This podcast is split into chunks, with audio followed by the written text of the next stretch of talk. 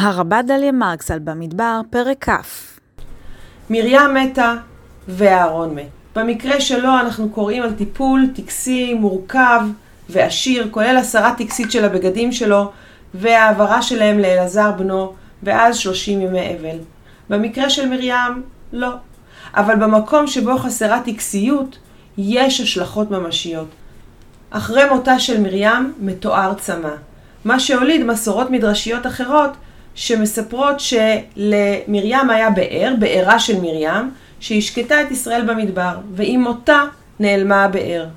אגב, מרים קשורה במים לאורך אה, חייה. היא זו שהשגיחה על משה בתיבה בים סוף, היא זו שדיברה עם בת פרעה על המים, היא זו ששרה את שירת הים, השם שלה מכיל מים, מרת הים, מרים, וגם המסורת הזאת על באר פלאית שנוצרה עם בריאת העולם, והייתה גנוזה 26 דורות, ושם לא מדובר על בארה של מרים, אבל בהמשך צורפה אותה באר פלאית שנוצרה עם בריאת העולם לבארה של מרים.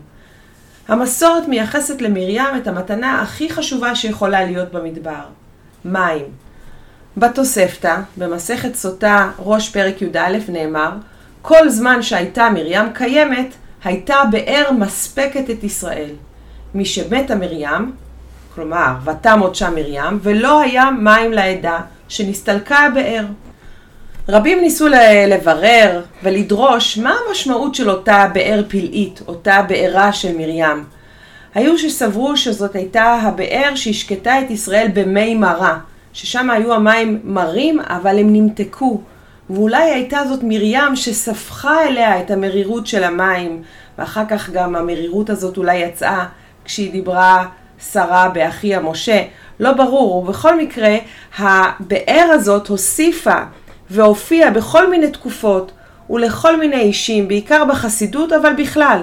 היא גם שימשה השראה ספרותית, שיר מוקד... סיפור מוקדם של ש"י עגנון, שיר של אורי צבי גרינברג, ופיתוח בספר לפני המקום של חיים באר. באר מרים אה, הייתה קיימת גם בדת האחות לדת היהודית, בנצרות, ומי שמבקרים או מבקרות בנצר, בנצרת יודעים שיש כמה זיהויים לפי, אה, למהי אותה באר מרים. בספר כלבו, ספר אה, הלכתי מתקופת הראשונים, מימי הביניים, בדיון במוצאי שבת והבדלה נאמר כך: ונהגו אנשים לדלות מים במוצאי שבת, תכף ששמעו ברחו, כלומר תכף שיצאה השבת, שמצינו בהגדה שבעירה של מרים בימה של טבריה, וכל מוצאי שבת מחזירים על כל מעיינות ועל כל בארות. זאת אומרת, המים של בעירה של מרים מתפזרים בכל המעיינות ובכל הבארות בעולם. וכל מי שהוא חולה, והזדמן לו מים וישתה, אפילו כל גופו מוכה שכין, מיד נרפא. ומעשה באדם אחד שהיה מוכה שכין, והלכה אשתו במוצאי שבת לשאוב מים, ונתעכבה יותר מדי, ונזדמן לבארה של מרים, ומילאה כדה מאותם המים.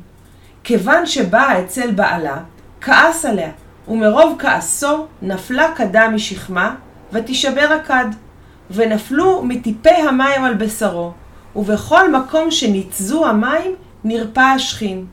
ועל זה אמרו חכמים, לא עלתה בידו של רגזן, אלא רגזנותו.